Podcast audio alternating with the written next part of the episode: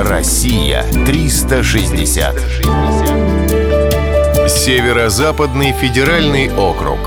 Карелия. Валаам.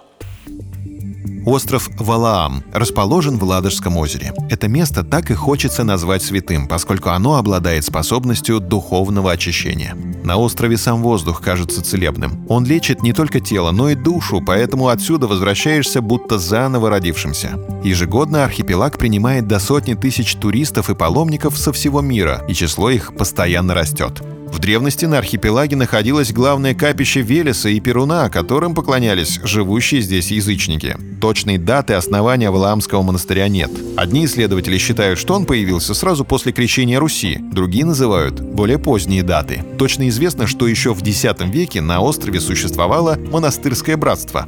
Основателями монастыря считаются греческие иноки Сергий и Герман, пришедшие на север с миссионерской целью. Святое место во все времена притягивало выдающихся личностей. Здесь бывали императоры Александр I и Александр II, художники Шишкин и Куинджи, писатели и поэты Лесков и Тючев, композиторы Чайковский и Глазунов, ученые Менделеев и Миклуха Маклай.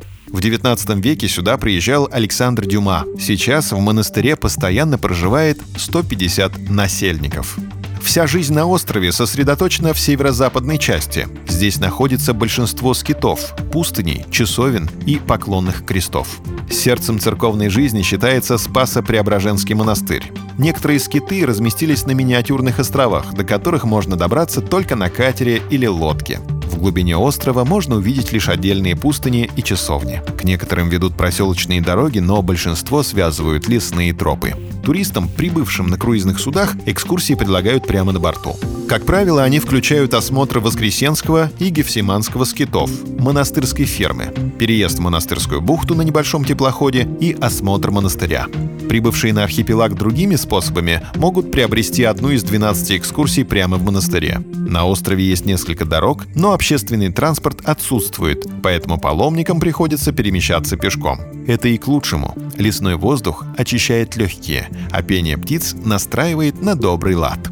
Самым романтичным способом добраться до Валаама является теплоходный круиз. Сюда отправляются из Санкт-Петербурга в период навигации. Разнообразные туры для паломников организует паломническая служба Валаамского монастыря. Еще один способ – доехать на поезде или автомобиле до города Сартовала. В летний период отправления метеоров на остров Валаам происходит практически каждый день. Автомобиль можно оставить на охраняемой стоянке у причала. Россия 360.